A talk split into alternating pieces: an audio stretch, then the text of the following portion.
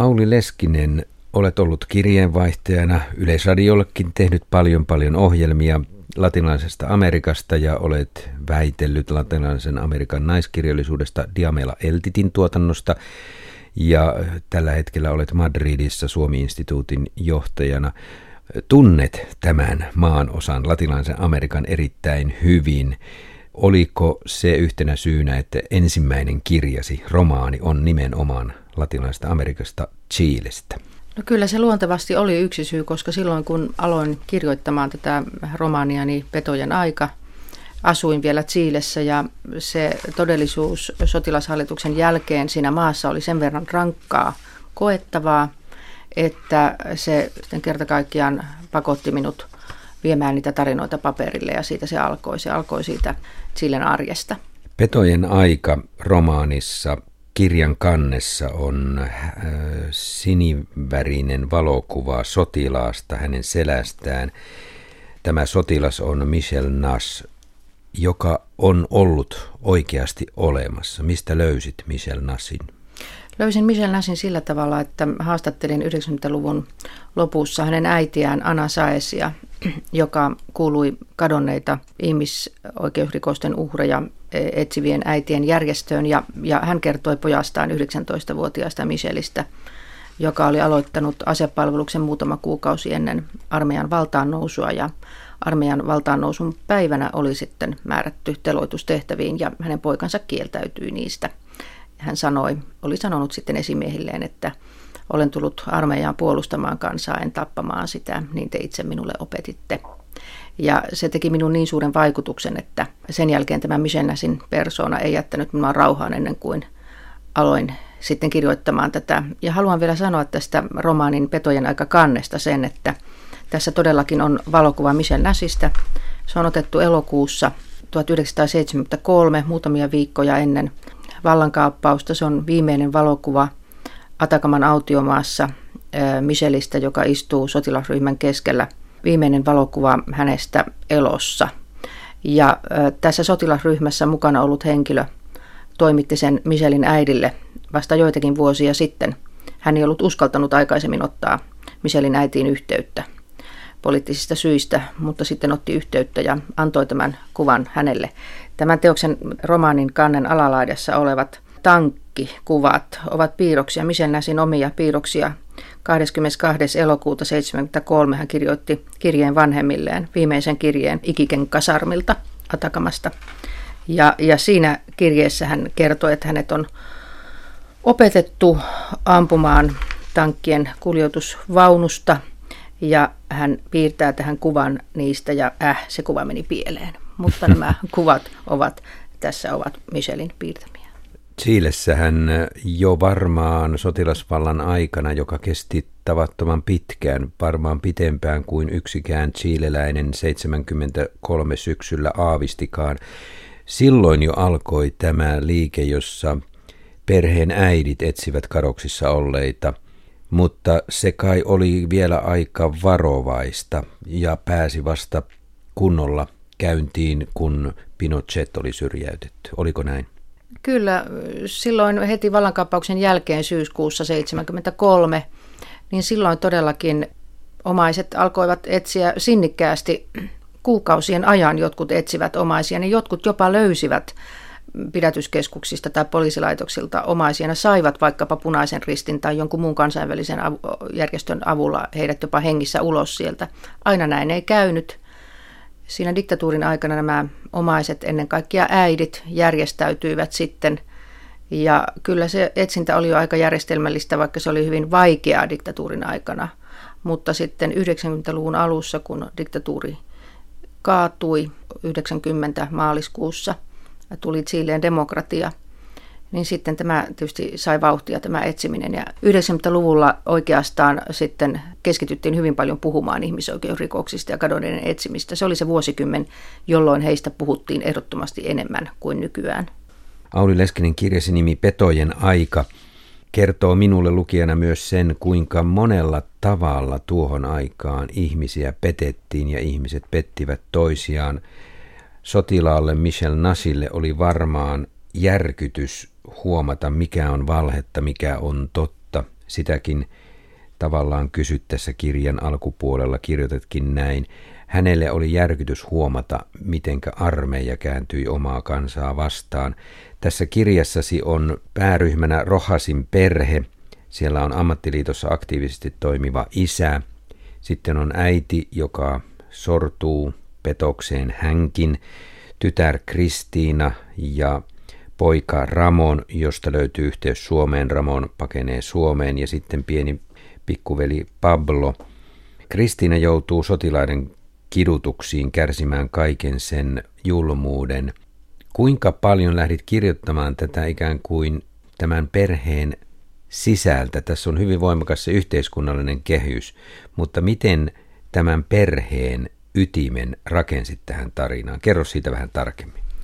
Tämä Michel Nass, josta jo puhuimme, hän, hänellä on todellakin ihan oikea vastine todellisuudessa. Samaniminen henkilö eh, samalla henkilöhistorialla on elänyt Siilessä tuon, tuon ajan, mutta tämä päähenkilö on Kristiina Rohasin perhe on, on fiktiota.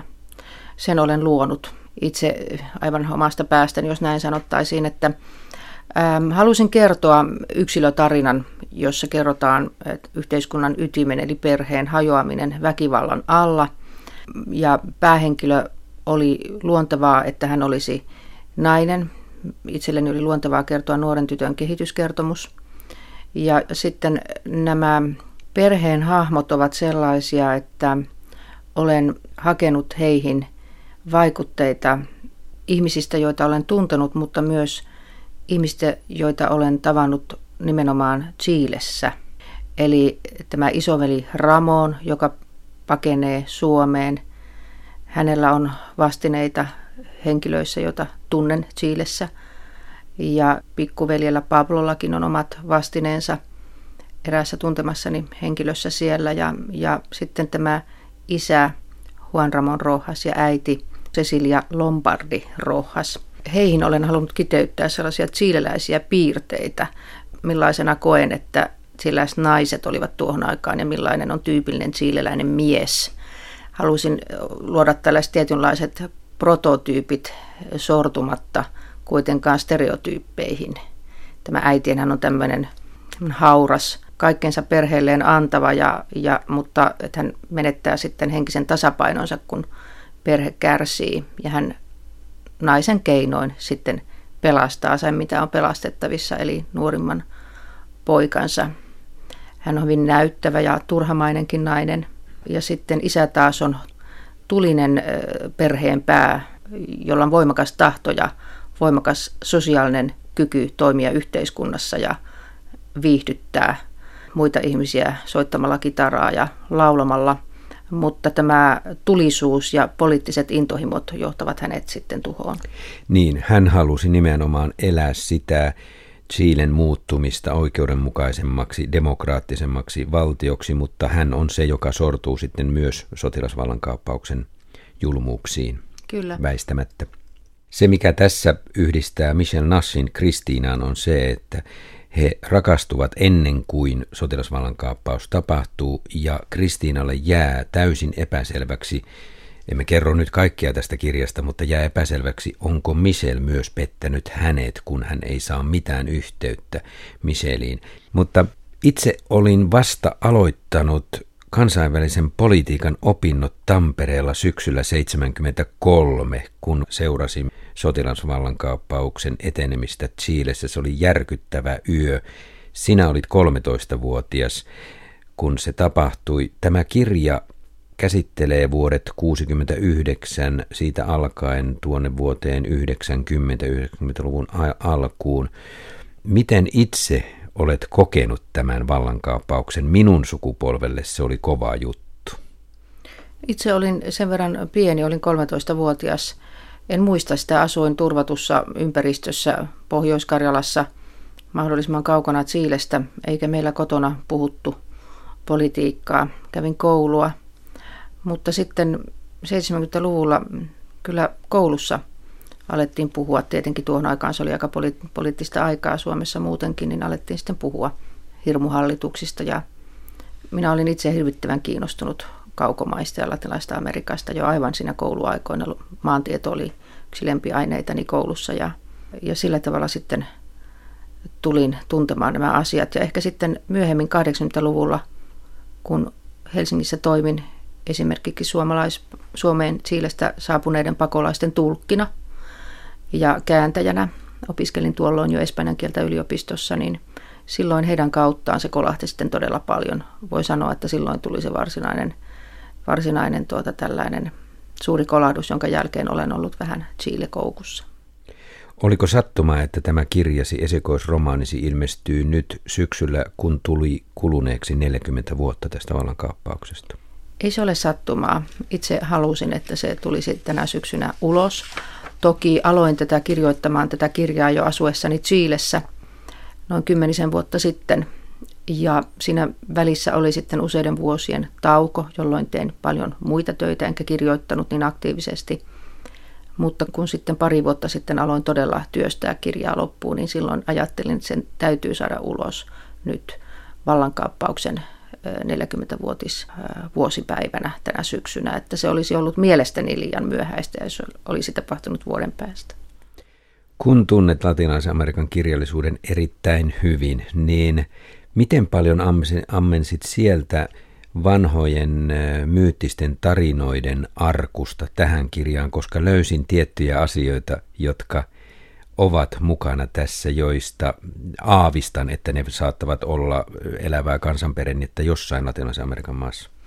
No, tämä on hyvin tärkeä kysymys, koska kun olen opiskellut kirjallisuutta ja olen nimenomaan opiskellut latinalaisen Amerikan kirjallisuutta siellä Chiilessä, väitellytkin latinalaisen Amerikan kirjallisuudesta, siis siellä todella on tämän niminen oppiala kuin latinalaisen Amerikan kirjallisuus. Sitähän meillä täällä Suomessa eikä monissa Euroopan muissakaan maissa voi edes opiskella – niin tästä johtuu sitten se, että olen oikeastaan viimeiset 20 vuotta lukenut pääasiassa latinalaisamerikkalaista kirjallisuutta. Nyt viime aikoina olen alkanut lukea aktiivisesti suomalaista kirjallisuutta, mutta se näkyy minun mielestäni näissä tässä teksteissäni hyvin paljon se latinalaisen Amerikan kirjallisuuden vaikutus monin, monin tavoin. Se näkyy henkilöhahmoissa, se näkyy myyttisyyden käytössä – se näkyy ajan ja paikan kuvauksissa ja elementeissä, joita on toki muissakin teoksissa siellä. Esimerkiksi tämä syttyvä suuri tuli romaanini alussa, tulipalo. Sitä on käytetty aiemminkin kyllä tuon poliittisen tulen symbolina.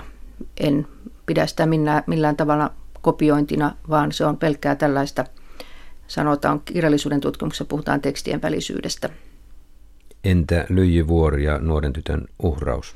Lyijyvuori on ja nuoren intianitytön uhraustarina, joka on tässä romaanissa, niin se oli myös sellainen, joka teki itseni vaikutuksen. Kuulin sen yhdeltä kirjallisuuden opiskelijalta, kun katsoimme, teimme ryhmätyötä, ryhmätyötä yliopistolle ja katsoimme ikkunasta ja sieltä näkyy suuri pyöreälakinen lumenpeittävä vuori ja tämä ystäväni kertoi minulle, että se on lyijyvuori ja sinne, sinne inkat kuljettivat pienen tytön, joka uhrattiin Jumalille – ja sen jälkeen tämä lyijyvuori eh, maagisella eh, kauneudellaan ja tuolla historiallaan sitten kiehtoi minua ja halusin kirjoittaa sen jonkinnäköiseksi ydinmetaforaksi tähän tarinaan. Otetaan toinen esimerkki. Kirjoitat, vatsani alla ja asfalttia alempana maan povessa mannerlaatat hioutuivat hitaasti toisiaan vasten. Maan sisässä on äänetöntä, vain joskus pinnalle kiirii kumea jylinä, kun laatat törmäävät toisiaan vasten ja maa järisee.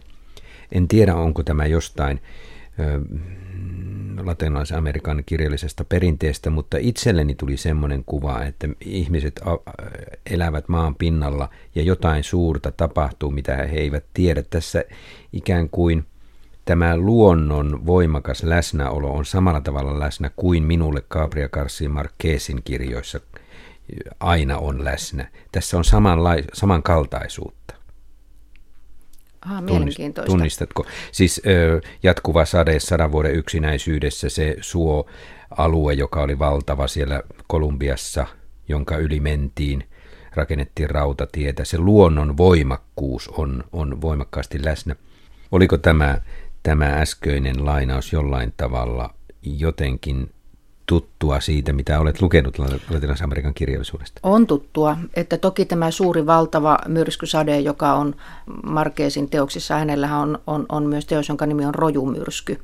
Ja sitten tämä vulkaaninen maaperä, tulivuoret, Andien suuri jylhävuoristo, valtava tyynimeri, maanjäristykset. Että voisi sanoa, että tällainen niin kuin alkuvoimainen luonto on aina lähellä ihmistä ja hänen kokemustaan latinalaisessa Amerikassa. Ja se versoo ja tuottaa koko ajan kokemuksia. Ihminen elää siellä lähempänä luontoa ja alkuvoimaisuutta ja aisteja kuin järkeä, niin kuin täällä meidän Euroopassa on hyvin tämmöinen rationaalinen tämä meidän länsimainen eurooppalainen kulttuurimme. Mutta vielä tuosta asiasta, tuosta kohdasta, jonka luit tuossa, niin Chilehän sijaitsee kahden mannerlaatan yhtymäkohdassa. Ja sen vuoksi Chiilessä on paljon maanjäristyksiä. Ja tuo kohta romaanissani kuvaa sitä tilannetta, kun Kristiina pidätetään ja viedään kidutettavaksi Valparaison sataman aivan meren äärellä olevaan sota-akatemian rakennukseen, jonka sellit on kaivettu kallion sisään. Ja ajattelin, että kuinka sitä voi kuvata, sitä hurjaa tunnetta, kun hän siirtyy sellaiseen maailmaan, joka on jollain tavalla kaiken ihmisen ulottuvuuden ja järjen, järjen ulkopuolella. Ja että minun täytyy saada sinne syvä, vähän niin kuin tämä elämää suurempi ulottuvuus siihen, siihen tarinaan. Ja itse olen kokenut aina siellä Valparaisossa ollessani, että – että ihminen luulee hallitsevansa sivilisaatiota ja kulttuuria ja yhteiskuntaa, mutta kun yhden kerran se val- Valparaison meri jyrähtää ja yhden kerran se, ne tulivuoret tupruavat tai yhden kerran tulee maanjäristys, niin silloin ihmisen voima on aivan mitätön. Ja siksi tämä niin kuin suuri alkuvoima on se kuoleman ää, läheisyyden ää, tuntu, jota halusin tuoda tuohon pidätystilanteeseen.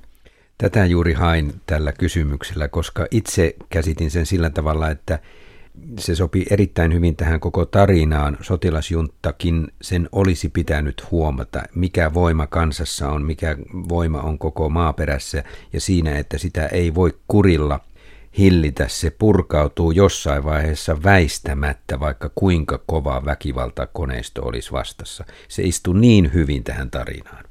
Irvokasta on Auli Leskinen, että kun Pinochet oli kaapannut vallan, niin ensimmäisenä hän antoi sotilaskäskyn numero yksi, joka kielsi kaiken vai, kaikenlaisen väkivallan. Maassamme ei suvaita väkivaltaista käytöstä.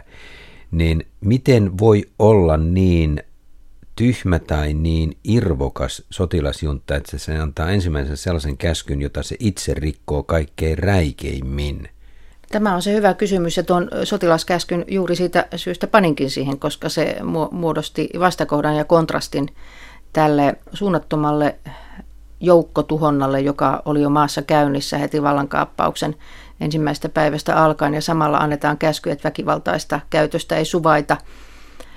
Se on sitä, osa sitä valhetta ja valehtelua ja todellisuuden peittämistä, mitä diktatuurihallitus ja sen tukijat, kenraali Pinotset ja hänen lähipiirinsä harjoittivat aina. Tämä, tämä valheen ja totuuden suhde on keskeinen tässä romaanissa. Niin on, se on ihan siinä alussa. Mikä on valhetta, Kyllä. mikä on totta. Lopulta kun ihminen esimerkiksi hakee kadonnutta omaistaan, niin ajan kanssa, kun aika kuluu, hän alkaa miettiä, että mitkä muistot ovat tosia, mitkä ovat kuviteltuja, onko hänet tapettu, jos hän tappoi itsensä. Ja lopulta totuus ja valhe sekoittuvat sillä tavalla, että ihminen menee aivan sekaisin. Ja tämä on osa sitä diktatuurin väkivaltakoneistoa, joka hämmentää mielet ja tuhoaa mielet ja saa ihmisen epäilemään omaa vakaumustaan uskoa tiettyyn totuuteen. Auli Leskinen kirjoitat erässä kohdassa, monta kertaa demokratia on hyvä kylvettää veressä.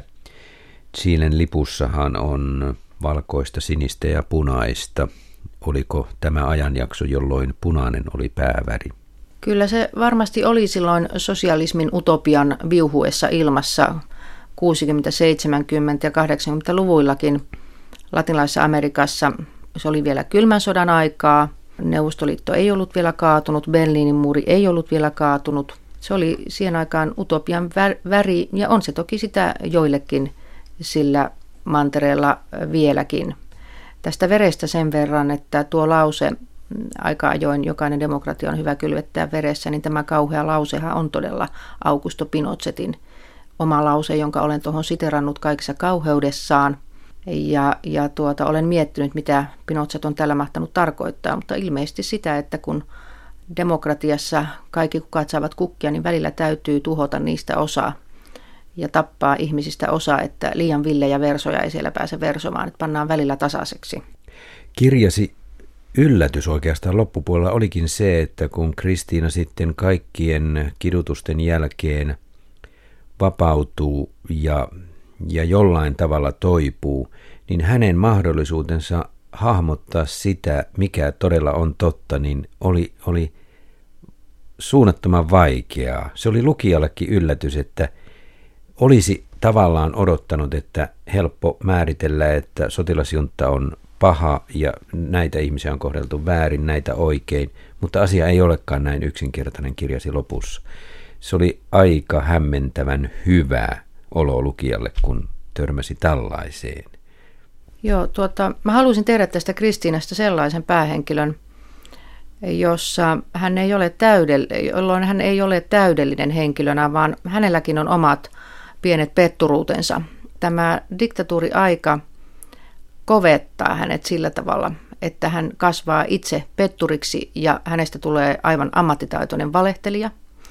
Valheesta tulee hänen suojamuurinsa, jonka takana hän on se pieni loukattu vapiseva Kristiina. Ja, ja on aina tuskallista palata siihen kipeään todellisuuteen, mikä siellä muurien takana on. Ja Kristiinalle ei ole ollenkaan helppo se prosessi, kun hän huomaa, että hän on kulkenut elämässään väärään suuntaan. Hän alkaa sopeutua valheisiin, koska valhe ei sillä tavalla, se auttaa estämään kivun, itsepetos, helpottaa oloa hetkellisesti.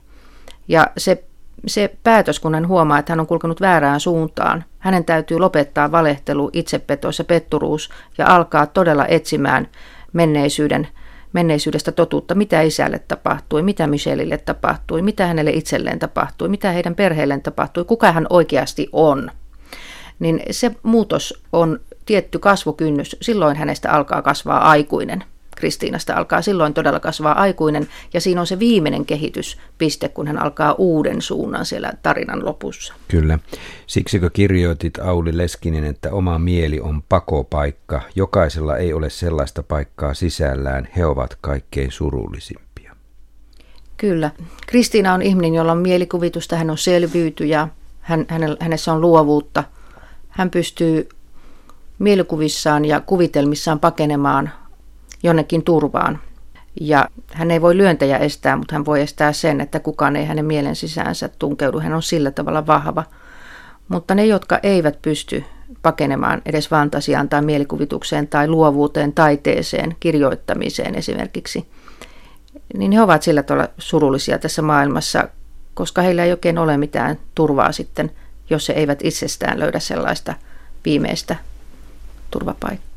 Mielenkiintoisen ristiriitaiseksi hänet kirjoitat, koska jossain vaiheessa, jos nyt oikein muistan, niin kirjoitat näin, Olin jo vuosien ajan rukoillut eristyksen tilaa ja pääsyä pois maailmasta, joka tulvii sanoja, tavuja ja kirjaimia, kirkuvia huutoja lehdissä, tuomioistuimissa, televisioissa, kuulustelijoiden suuhuni tunkemia valheita, ulkoa opittuja verukkeita, julistuksia, sotilaskäskyjä, poikkeustiloja, mutta ei mitään, mikä selittäisi tapahtuneen.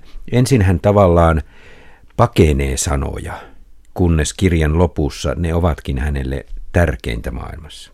Joo, itse koen tämän näin, että kun ö, maailma on täynnä selityksiä, poliittisia pamfletteja, poliitikkojen kannanottoja – ja lehdistön kirjoittelua siitä, mitä todella muka tapahtui, kuka oli oikeassa, kuka teki väärin, kuka teki huorin.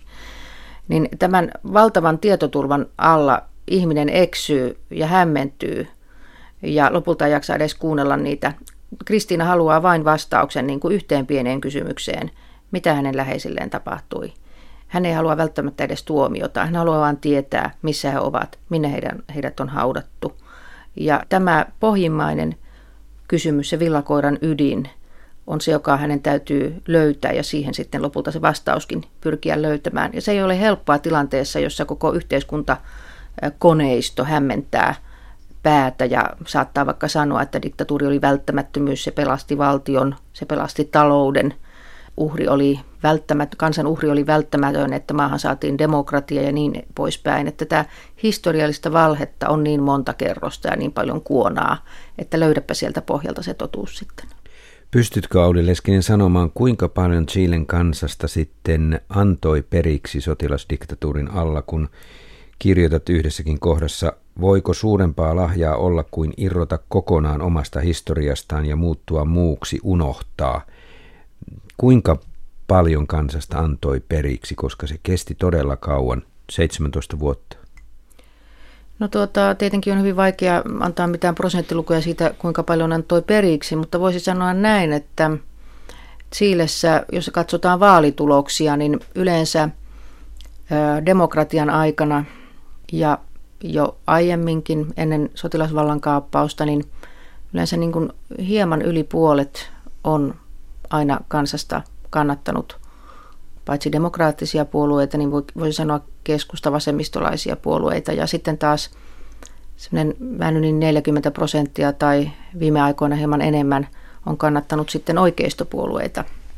Ja voisi sanoa, että sitten nämä oikeistopuolueiden kannattajat, samoin kristillisdemokraatit ja sitten se osa kansaa, jotka ehkä pelkäsivät todellakin, että Chiilestä sosialismin aikana tulisi uusi Kuuba – niin he jollain tavalla sitten ehkä antoivat periksi, mutta minä sitten myös ymmärrän kyllä niitäkin henkilöitä, jotka diktatuurin aikana eivät uskalla asettua sotilasvaltaa vastaan, vaan vaikenevat.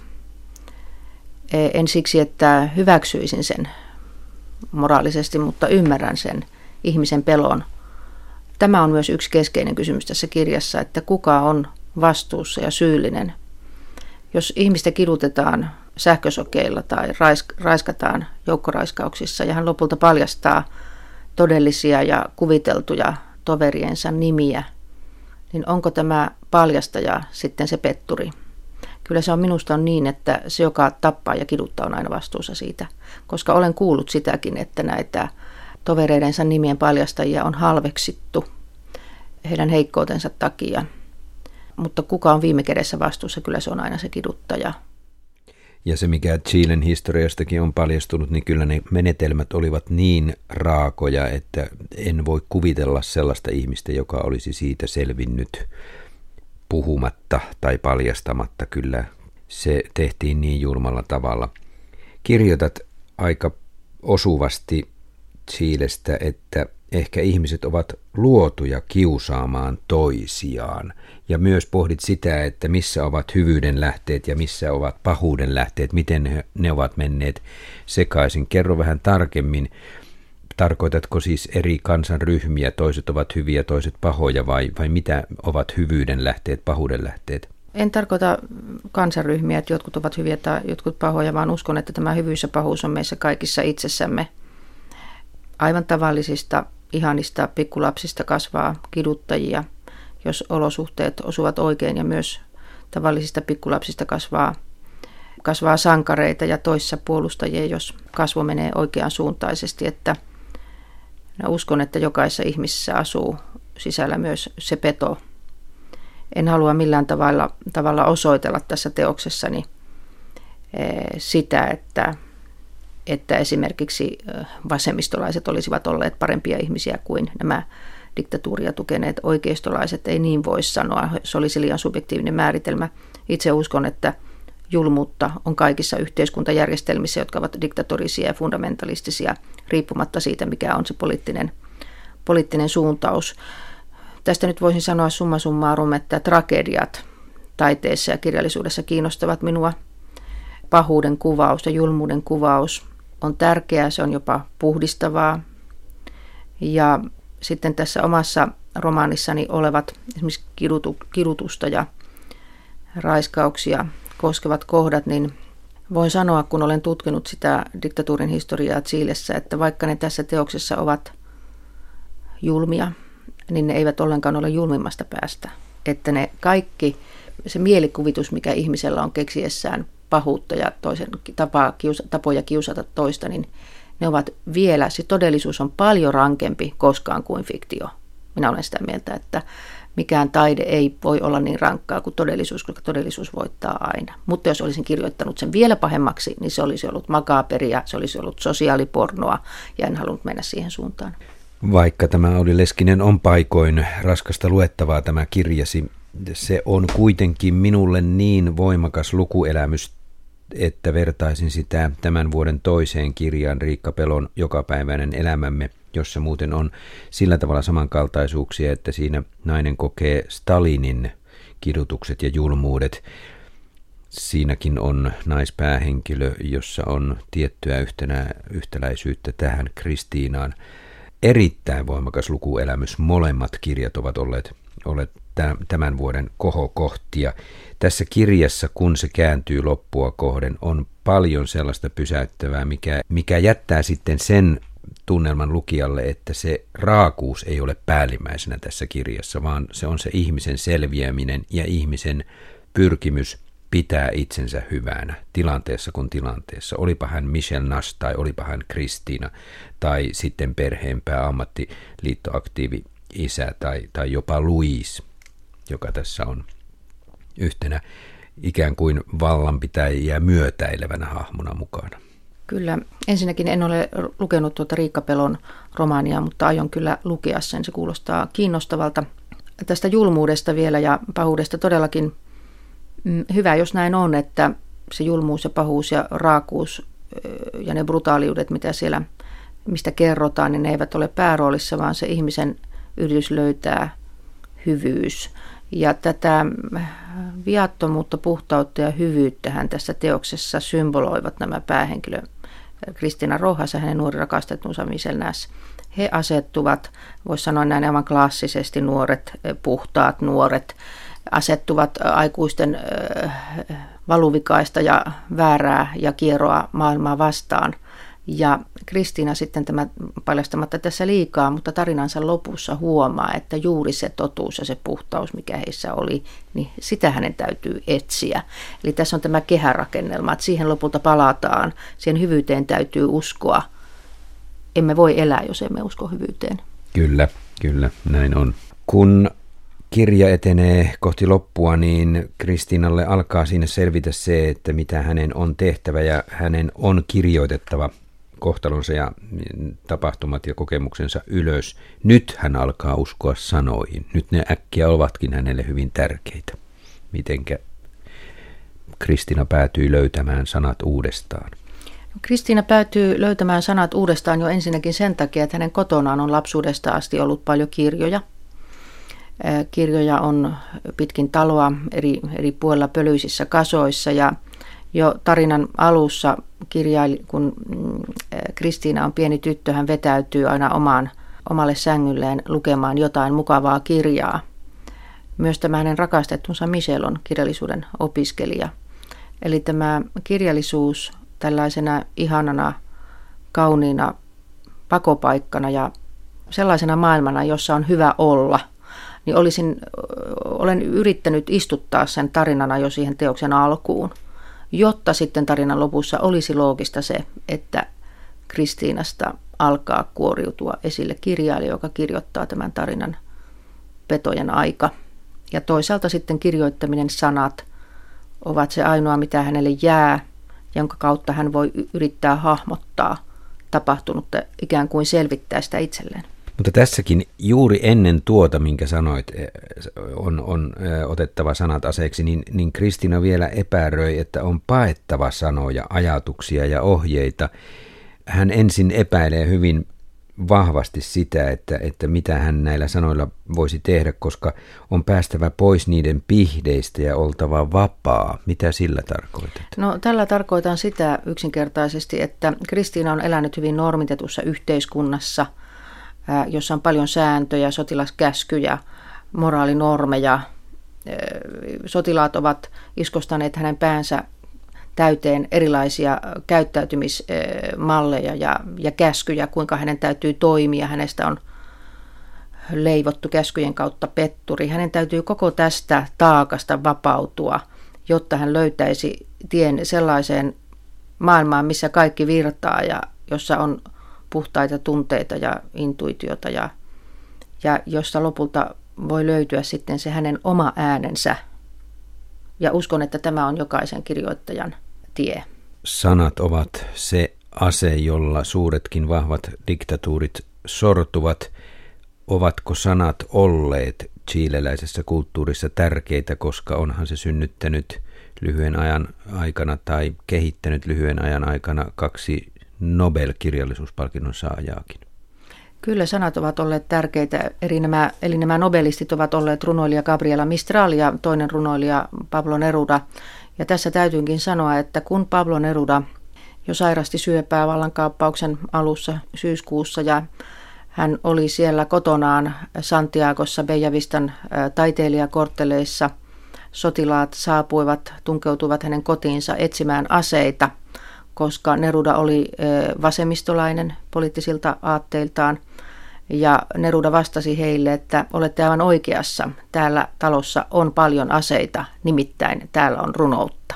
Auli Leskinen, kun kirjasi alkupuolella Kristiina rakastuu Micheliin ja sitten koko kirjan ajan hän etsii yhteyttä Micheliin epätoivoisesti, koska sotilaat totta kai eivät sietäneet sitä, että Michel kieltäytyi ampumasta oman maan kansalaisia ja Michel joutui siitä vaikeuksiin ja sitten katosi. Niin mikä on se tuska? M- miten tarinan rakensit sen kaipauksen ja sen mahdollisen löytämisen varaan? Mi- mi- miten se rakentui? Olen äh, Chiilessä hyvin kauan seurannut toimittajana ja, ja keskustellut ihmisten kanssa muutoinkin siitä, mitä tapahtuu ihmisille, kun he menettävät omaisensa diktatuurin painoissa. Ja välillä tuntuu siltä, että nämä kadonneet, kuolleet joukkohaudoissa makaavat omaiset ovat enemmän läsnä kuin elävät. Eli tästä kaipuusta tulee se, se säie, joka yhdistää siihen kadonneeseen omaiseen. Olen tavannut äitiä, jotka ovat kertoneet siitä, että heillä on huono, huono omatunto, kun he elävät enemmän kuolleelle lapselleen kuin eläville lapsilleen, saatikka elävälle miehelleen. Ja tämä kiinnosti minua, tämä psykohistoria, psyykkinen eh, henkilöhistoria, että kuinka se tapahtuu. Ja tämän säikeen varaan olen yrittänyt sitten äh, rakentaa sen Kristiinan suhteen Miseliin, johon ensin liittyy rakastuminen, sitten tunne siitä, ettei kestä päivääkään ilman häntä, sitten kiihkeä odotus, lopulta pettymys, kun Miseliä ei kuulu, viha, suuttumus, halveksunta ja, ja sitten lopulta tuska ja halu tietää, mitä todella tapahtui, ja lopulta anteeksi anto. Eli tavallaan siihen kuuluu, sisältyy kaikki se pettys, mitä on pitkissä ihmissuhteissa, tässä tapauksessa jopa kuolleen kanssa. Eli ihastuminen, rakkaus, pettymys, anteeksianto ja lopulta sovinto ja lopulta irtipäästäminen.